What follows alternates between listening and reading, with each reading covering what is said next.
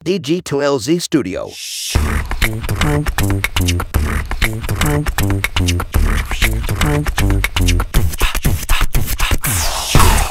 Selamat pagi, siang, sore, atau kapan pun waktu yang teman-teman pakai untuk mendengarkan podcast ini. Kembali lagi bersama saya Panji di podcast Ngobrol Bisnis.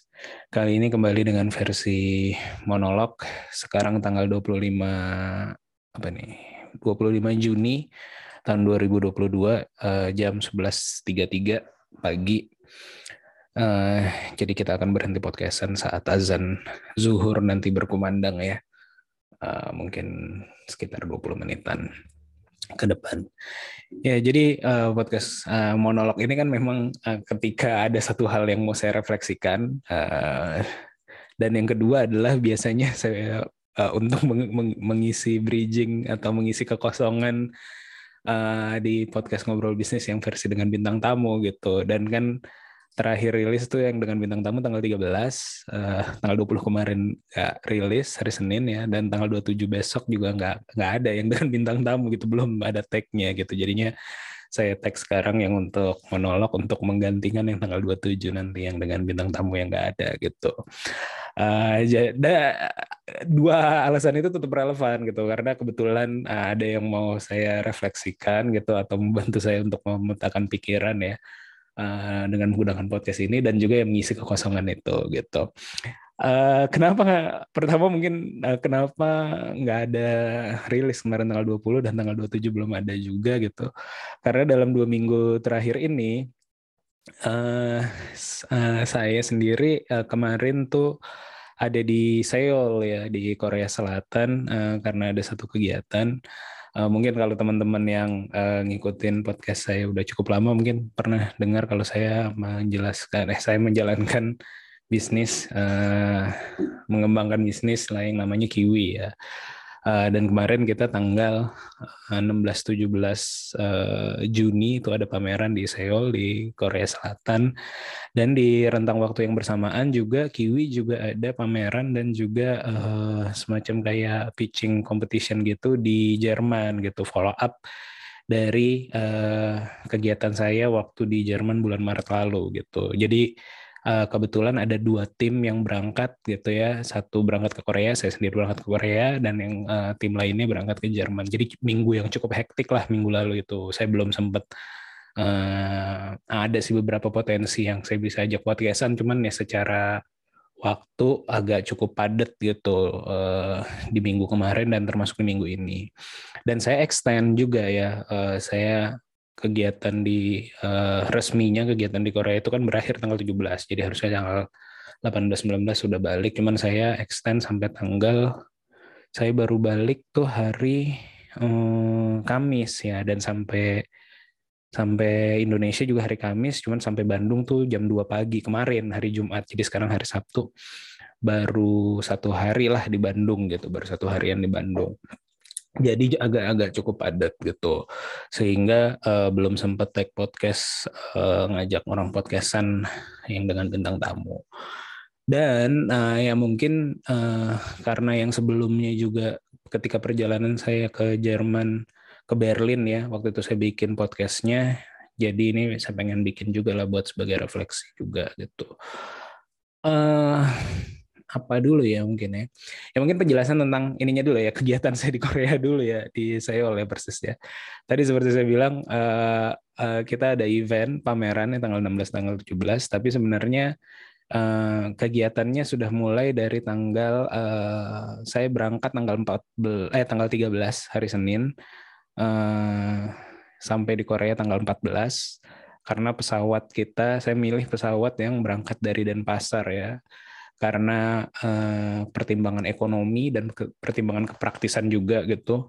Kalau yang berangkat dari Jakarta tuh uh, layovernya terlalu lama di Singapura dan juga harganya pada waktu itu udah cukup mahal. Jadi kita uh, saya berdua sama ada rekan saya Irfan kita berangkat dari Denpasar, Bandung dan Pasar juga murah gitu hitungannya. Jadi nggak perlu ke Jakarta karena bagi orang Bandung kadang-kadang effort banget tuh. Kalau menurut saya sih ya, jadi effort banget tuh ke airport Jakarta. Kayak kalau kita harus di airport kan kayak harus satu jam sebelum lah atau satu setengah jam kalau penerbangan internasional atau dua jam bahkan gitu. Terus perjalanan Bandungnya juga Bandung Jakarta juga harus dua jam atau tiga jam gitu. Itu kan kayak berarti lima jam sebelum gitu eh, enam jam mungkin sebelum harus ke airport Jakarta nanti di sana baru berangkat lagi layover lagi di Singapura lama. Jadi agak cukup effort. Jadi saya mencari yang paling optimal pada waktu uh, milih flight itu ya. Saya milih yang ya yang nggak perlu ke airportnya lama-lama. Bandung uh, Bali kan Bandung dan Pasar itu cuma satu setengah jam lah kurang lebih. Dan kalau ke airport Bandung kan kayak setengah jam sebelum berangkat juga juga nggak masalah gitu. Jadi dan cukup dekat gitu. Jadi saya ke Ban ke airport paling kan cuma 10 menit 15 menit gitu dari rumah saya. Airport Bandung ya. Jadi uh, dengan pertimbangan-pertimbangan itu saya milih pertimbangan ekonomis dan pertimbangan kepraktisan ya udah berangkat dari Bandung Bandung dan Pasar dan pasar Hanoi, Hanoi, Seoul gitu. Jadi sebenarnya kayak tiga kali, dua kali transit ya, transit dan pasar, transit Hanoi, baru sampai Seoul. Tapi eh, menurut saya secara ekonomis lebih murah dan juga secara kepraktisan sebenarnya lebih praktis dibanding uh, dari Bandung ke Jakarta. Jadi dengan pertimbangan itu gitu, uh, apa? Jadi memilih penerbangan yang uh, agak reroute lah sebenarnya kalau orang-orang bilang dibanding dari Jakarta Singapura Singapura itu gitu. Toh dan saya juga belum pernah ke Hanoi gitu. Jadi pengen tahu juga di sana seperti apa. Walaupun ya cuma di airport doang gitu.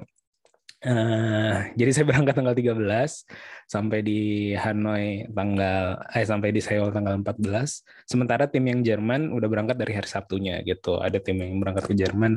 Cuman mungkin nggak saya akan cerita banyak kayak saya lebih uh, di podcast ini mau lebih cerita tentang takeaway saya di Seoul ya mungkin uh, atau in general lah secara umum gitu.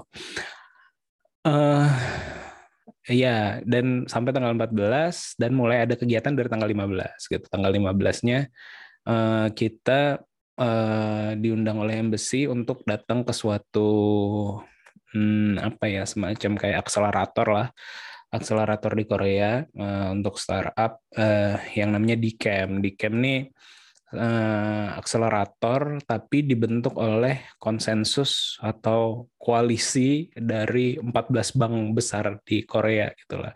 Jadi mereka punya program untuk startup, kita saling sharing di sana mereka menyediakan apa, uh, startup-startup dari Indonesia bisa take away apa dari sana atau ada kolaborasi atau misalnya mau uh, hmm, apa ya diakselerasi di sana kah dan segala macam. Jadi mulai ada kegiatan dari hari hari uh, tanggal 15-nya ya hari Rabu kayak gitu. Selain itu ya tentu saja uh, secara personal saya pasti uh, bikin arrangement uh, atau mengatur meeting-meeting pribadi, meeting-meeting uh, yang terkait dengan perusahaan dan pribadi uh, dengan teman-teman uh, dan instansi yang ada di Korea.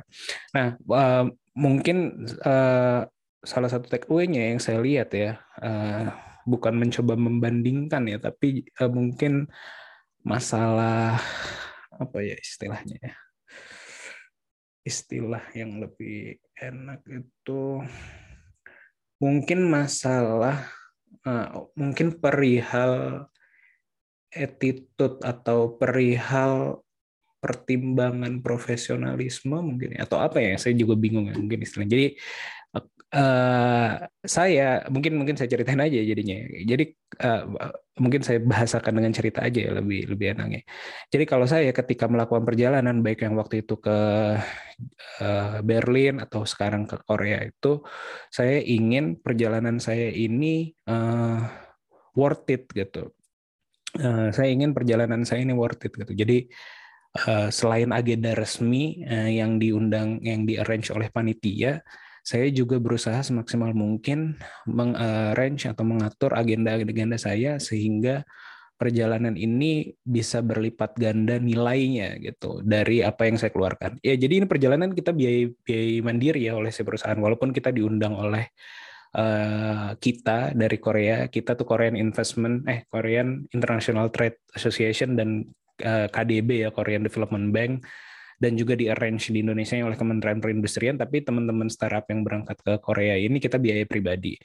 Uh, uh, yang ke Jerman pada waktu itu dibayarin memang kalau saya uh, tapi tetap aja saya pengen uh, apa ya uh, baik itu yang dibayarin ataupun yang tidak dibayarin, uh, yang uang pribadi atau uh, yang uang perusahaan ataupun uh, yang dibayarin oleh sponsor, saya pengen kegiatan saya itu uh, worth gitu, bukan sekadar dari uh, in term of money-nya, tapi juga uh, yang kita yang kita lakukan kan perjalanan tuh bukan bukan apa ya bukan cost dan revenue secara langsung juga. Tapi misalnya uh, impact yang didapat dari perjalanan ini nah uh, saya berusaha selalu gitu ya dalam perjalanan-perjalanan bisnis saya itu mendapatkan uh, uh, impact yang atau dampak yang baik untuk bisnis kayak gitu.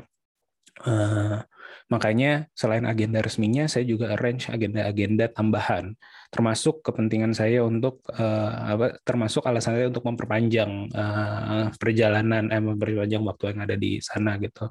Uh, ada tambahan arrange meeting dengan KBRI lagi, yang kebetulan adalah salah satu calon salah satu klien kita gitu. Ada meeting tambahan lagi dengan salah satu vendor hardware di uh, Korea Selatan, terus juga meeting dengan teman-teman Indonesia yang ada di sana, ada beberapa grup teman-teman Indonesia yang ada di sana gitu, biar kita bisa dapat uh, akses atau uh, potensi untuk mengembangkan market. Nah, poinnya adalah uh, saya mencoba uh, seperti itu gitu. Tapi ternyata uh, sayangnya ya, saya nggak melihat itu terjadi di uh, di teman-teman startup yang lain gitu. Dan ini uh, oke okay lah kita bicara masalah yang di Korea, tapi ter, tapi yang itu saya lihat juga saya kan sebelumnya mungkin tahun 2018 juga pernah ada event di Singapura gitu ya uh, atau sebelumnya lagi pernah ada event di Shenzhen kayak gitu. Jadi uh, tahun-tahun sebelum-sebelum Covid gitu. Uh, dan saya selalu berusaha seperti itu. Nah, cuman saya tidak melihat itu uh, terjadi dilakukan oleh teman-teman startup yang ikut berangkat bareng gitu. Uh, nah, saya saya sangat menyayangkan sebenarnya. Jadi saya saya gemes gitu. saya gemes dan ke beberapa teman-teman yang deket dan ikut berangkat uh, saya karena saya lebih senior ya mostly gitu dibanding yang lain lo kok uh, ini sih maksudnya uh, apa namanya begitu gitu tidak tidak mencoba utilize ini event untuk uh, ini kesempatan untuk membuat bisnis lo jadi lebih oke okay, apa segala macam kayak gitu atau melakukan kerja kerja lebih kayak gitu. Uh, dan bingung juga mereka jawabnya gitu sih sebenarnya. Nah saya rasa uh, saya rasa ya uh, dari beberapa obrolan yang saya dapatkan teman-teman ini masih menganggap uh, value perjalanannya itu bukan didapatkan dari bisnis deal atau dari uh, impact terhadap bisnis yang mereka uh, jalankan gitu. Jadi jadi uh, jadi uh, compare compare apa apa yang saya usahakan gitu mereka uh, mereka melihat uh, mereka pengen mendapatkan dampaknya itu bukan untuk bisnisnya, tapi mereka ingin mendapatkan dampaknya itu untuk personal kayak gitu.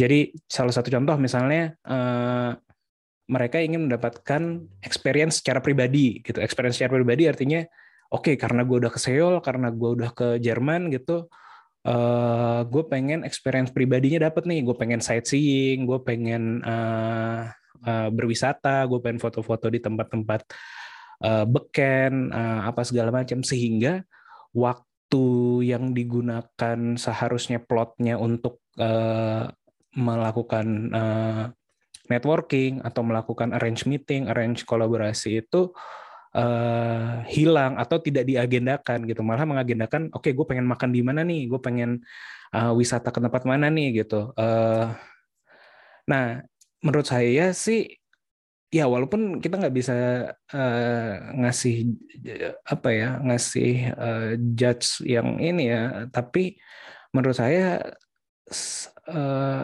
attitude-nya kurang bukan attitude-nya atau ya profesionalismenya itu uh, kurang jadinya gitu. Karena kan tujuan kita untuk pergi itu adalah untuk darat mengangkat tujuan bisnis kan gitu. Tapi dicampur atau bahkan tidak dioptimalkan gitu. Malah mengoptimalkan urusan-urusan personalnya atau non bisnisnya gitu. Jadi kan sebenarnya ya mungkin karena saya uh, founder gitu. Tapi teman-teman yang lain juga ada yang ada founder gitu. Dan mereka mereka uh, tidak tidak terlalu mengoptimalkan uh, waktunya untuk ya tapi lagi-lagi ya seperti saya bilang tadi mungkin pertimbangannya juga berbeda kayak gitu. Uh, tapi mungkin itu jadi mengingatkan saya pada ada salah satu kawan saya sering pernah saya sebut juga di podcast ini gitu namanya Iqbal ini kayak 10 tahun yang lalu lah ketika kita baru sama-sama mau lulus kuliah gitu dia sempat cerita dia sebenarnya mau entrepreneur tapi uh, memilih untuk kerja dulu karena dia cerita bahwa proses profesionalisme dia belum terbangun ketika dia langsung terjun ke bisnis gitu uh, dia pengen dapetin insight dari corporate dulu dengan ritme kerja corporate, uh, profesionalisme corporate, baru membangun bisnis gitu. Walaupun dengar-dengar sampai sekarang juga belum belum jadi mungkin dia ada invest di beberapa uh, startup atau beberapa bisnis gitu. Tapi kalau yang dia initiate sendiri dan jadi uh, itu saya juga kurang tahu ya. Tapi tapi belum terlalu kelihatan lah. Tapi pada poin-poin uh, yang ingin saya sampaikan adalah uh, jangan-jangan gitu ya teman-teman yang jadi first time founder ini atau jadi founder startup ini memang masih sulit membedakan kapan waktunya untuk profesional, kapan waktunya untuk personal kayak gitu. Uh, uh, jadi maksudnya ketika kita pergi gitu, ketika saya pergi ke Korea atau ketika pergi saya ke Berlin ke mana segala macam kayak gitu, uh, ceruk terbesarnya adalah ceruk untuk bekerja kan gitu. Nah, eh, jadi agak aneh di saya ketika misalnya eh, saya juga tipikal orang yang suka traveling gitu. Saya juga tipikal orang yang suka main-main dan juga jalan-jalan kayak gitu. Eh, eh, tapi memang eh, gimana ya? Agar agar porsi itu taruhlah 20 persennya kayak gitu loh. Jadi kayak 100 persen misalnya 80 persen ya bisnis lah, 20 persen itu 20 persen itu ya lo main-main gitu atau lo main. Cuman kalau teman-teman saya lihatnya uh, uh, belum belum berupaya sekeras itu gitu. Uh, tapi balik lagi mungkin itu pilihan atau mungkin juga yang saya khawatirkan adalah karena ada salah satu yang saya ajak diskusi juga yang saya khawatirkan adalah uh, karena mereka menggunakan uang pribadi juga ya, uang uang perusahaan juga, uang bisnisnya sendiri juga untuk uh, perjalanan ini, uh, yang mana karena mereka sendiri yang punya itu perusahaan, mereka menganggap mereka tidak menerapkan uh, standar yang sama gitu loh. Misalnya kalau kita nge-spend uang untuk karyawan berangkat gitu ya, atau kita menggaji karyawan untuk mengerjakan sesuatu. Nah sebenarnya kan kita pengen peras bukan kita main peras ya kita pengen optimal lah gitu. Misalnya gue menggaji orang 10 juta kayak gitu. Gue pengen hasil yang dia apa ya yang dia kontribusikan ke perusahaan adalah 10 juta kayak gitu. Nah eh, pasti seperti itu gitu karena gue udah gaji lo 10 juta gitu. Tapi mereka tidak memperlakukan hal yang sama untuk dirinya gitu yang saya tangkap ya dari dari dari ada salah satu yang diskusi lah kayak gitu jadi ketika mereka menggaji dirinya atau dalam konteks perjalanan nilai mereka menghabiskan uang misalnya 10 juta untuk perjalanan uh, karena mereka adalah foundernya juga karena mereka adalah ownernya dari si perusahaan itu juga mereka uh, tidak memiliki apa ya tidak tidak terlalu keras terhadap dirinya sendiri gitu. Coba bayangin kalau misalnya mereka ngutusnya karyawan gitu, karyawan yang berangkat ke sana gitu uh, pasti akan di ini lo tugasnya harus begini begini begini begini begini lo harus worth 10 juta yang gue keluarkan juga gitu atau bahkan lebih gitu.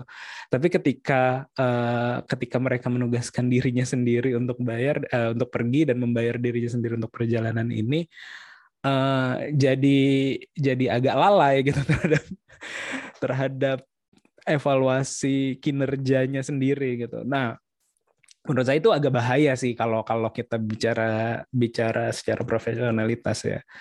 Apalagi kalau uh, perusahaannya bukan ya perusahaan sendiri sih tapi uh, apalagi dapat investment gitu. Kalau dapat investment kan akan lebih lo harus mempertanggungjawabkan ini lo juga terhadap uh, shareholder kayak gitu.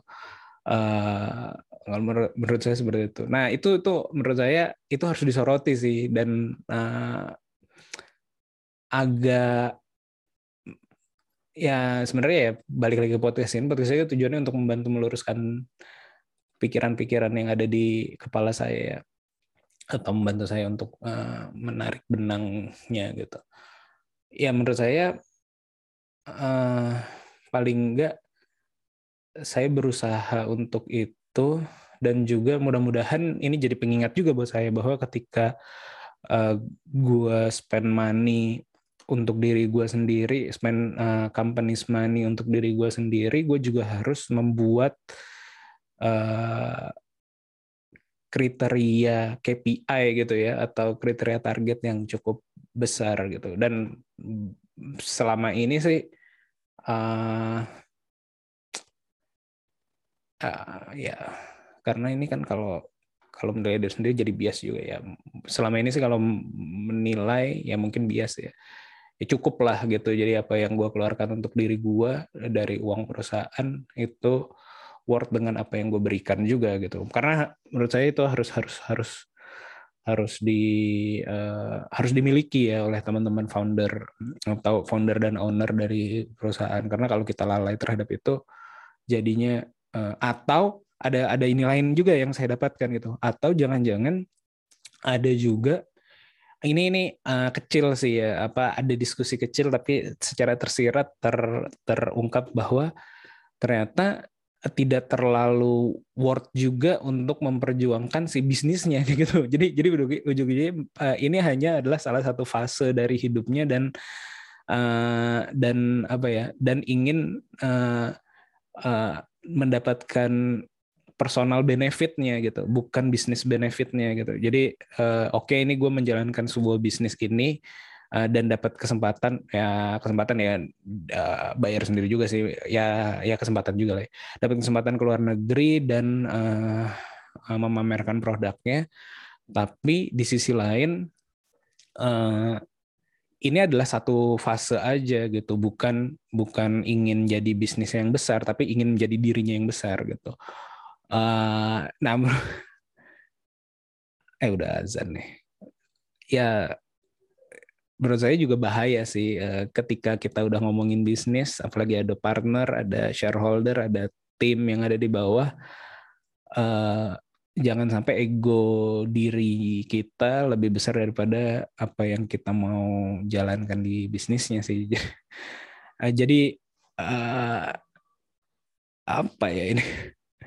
Ya ini meracau aja sih meracau. Menurut saya sih uh, mungkin kalau berpesan kepada ya karena saya udah udah cukup tua ya bermain di Young Games tapi kalau teman-teman di ada di grup eh, apa yang namanya grup Startup Bandung kan sebenarnya uh, banyak juga yang jauh lebih senior daripada saya dan rata-rata mungkin ada yang sepantaran tapi banyak yang lebih senior juga uh, mereka suka berargumen sebagai jokes ya bahwa rata-rata founder sukses tuh umur 40-an sekian atau umur 50-an sekian. Sedangkan kita kan masih 30-an jadi uh, padahal ada beberapa bilang ya startup game itu kan anak-anak uh, 20-an gitu. Tapi yang nggak nggak nggak mesti kayak gitu juga gitu. Karena kalau untuk standar suksesnya mungkin di 40-an yang 30-an seolah-olah mau main di 20-an sebenarnya nggak juga gitu. Karena kan kita juga uh, apa ya uh, mungkin secara pemikiran udah mulai berbeda dan juga ya nggak nggak mesti yang games uh, ini bukan permain bukan hanya permainan anak muda gitu atau anak muda 20-an gitu ya tapi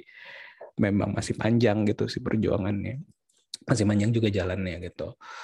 Uh, ya itu satu hal ya bahwa uh, menurut saya mungkin atau ya sampel yang saya ambil uh, masih terlalu dikit sih berdasarkan pengalaman perjalanan kemarin atau uh, mungkin saya kalau perjalanan internasional yang ada teman-teman lainnya mungkin tiga empat kali lah ya di Seoul kemarin uh, terus juga pernah di uh, Shenzhen tuh pernah juga di Singapura gitu. Mungkin masih terlalu dikit untuk mengambil kesimpulan itu uh, sampelnya. Tapi ya kalau ini uh, buat take away mudah-mudahan kalau teman-teman yang jadi startup founder mendengarkan ini juga bikin standar yang sama gitu. Dan juga ya per, masalah profesionalisme gitu harus dipertahankan. Bahkan ini ya juga ada yang menggelikan ya maksudnya aduh sebenarnya gak enak sih diceritain sini.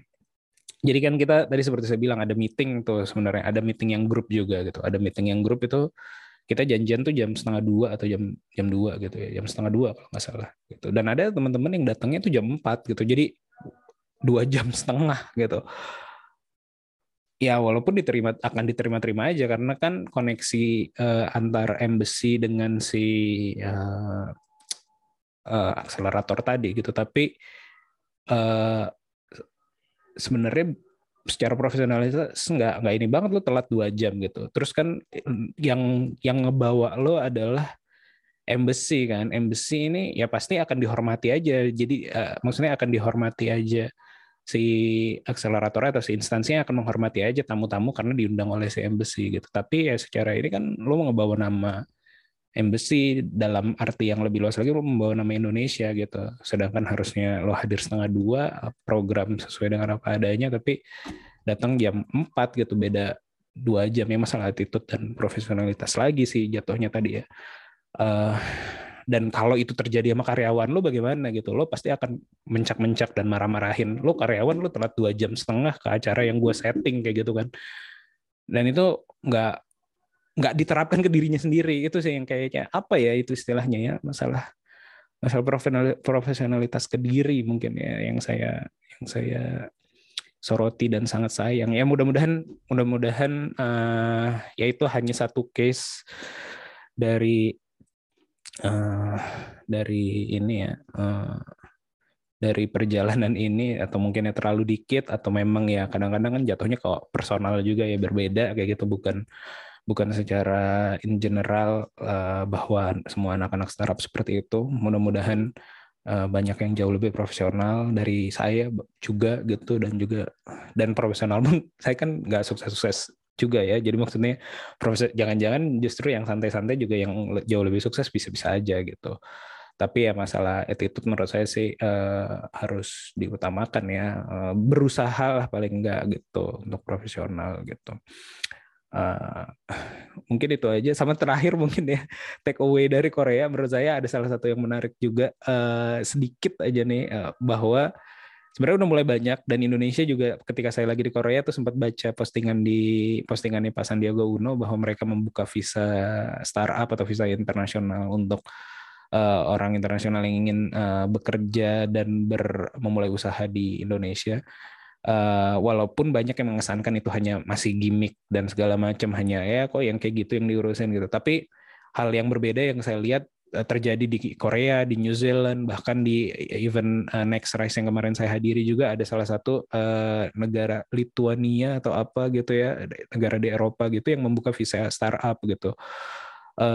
Dan mindsetnya sudah hmm, tepat menurut saya.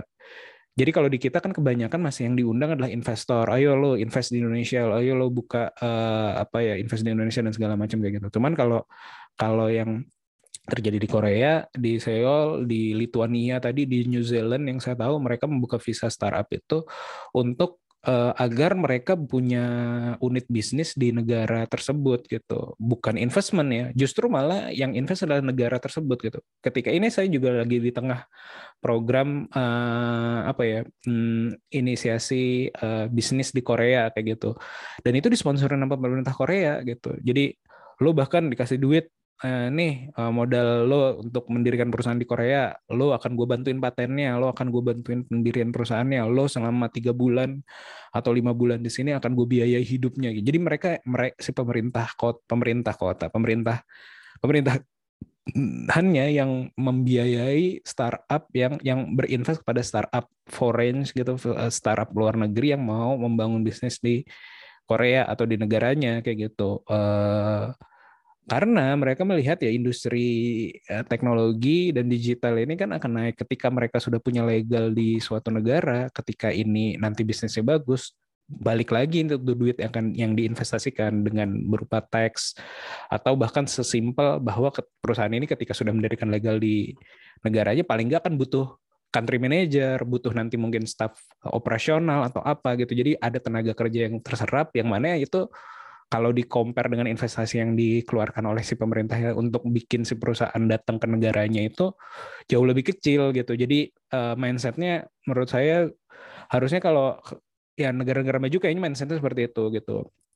Uh, ya walaupun tadi seperti saya bilang ya Indonesia juga kalau baca-baca di Instagram gitu udah mulai ada tuh program uh, visa uh, ya, startup untuk di Indonesia atau di Bali gitu. Uh, tapi yang nggak tahu juga nanti apakah apakah itu sudah dalam grand design itu kan sebenarnya yang kadang-kadang kita suka pertanyakan gitu dari kebijakan yang dilakukan oleh pemerintah. Apakah itu dalam grand design atau sekedar uh, ngelihat di sana oh, contoh gitu contek gitu dan dan tidak ada infrastruktur yang mendukung gitu. Sedangkan kalau yang saya lihat kalau di negara-negara lain itu atau negara maju ya secara general uh, itu bukan sekedar kayak gimmick aja gitu, tapi uh, mereka bikin infrastrukturnya, mereka bikin nanti kemudahan teksnya, mereka bikin uh, visanya juga, terus juga didesain bahwa ini nanti nih akan menghidupi sekian orang ada di negara mereka kayak gitu. Akan akan meng-hire sekian orang ada di negara mereka. Bahkan salah satu clue yang saya dapatkan juga ketika lagi di Korea kemarin itu ketika mau setup yang didahulukan adalah masalah patennya gitu. Masalah eh, IP-nya masalah intellectual property-nya. Lo harus register di sini lo harus gini. Registernya kalau di Korea tuh bahkan kedua negara ya ke Korea dan ke US gitu. Jadinya ketika itu diregister situ, tentu saja nanti hak komersialisasi utamanya uh, jatuhnya akan di negara tersebut dulu gitu. Jadi jadi uh, ketika ngomongin visa startup baik itu di negara mana pun atau ya ya khususnya di Korea gitu, uh, mereka memikirkan tuh sampai nanti uh, seperti itunya. Jadi bukan bukan hanya sekedar gimmick. Yang mudah-mudahan yang terjadi di Indonesia bukan bukan juga gimmick aja udah mulai ada udah ada strukturnya gitu walaupun ya saya sanksi gitu makanya saya jadi obrolan ya. Dan banyak orang sanksi bukan cuma saya. Tapi ya uh, kita doain aja mudah-mudahan benar lah kayak gitu. Mungkin itu aja karena udah azan. Uh, sampai ketemu lagi di mudah-mudahan ini bisa mengisi kekosongan dan juga sedikit merefleksikan hal yang saya pikirkan. Mudah-mudahan diambil baiknya aja yang buruk-buruk dibuang. Uh, semoga ada manfaatnya. Sampai ketemu di podcast ngobrol bisnis berikutnya dengan narasumber assalamualaikum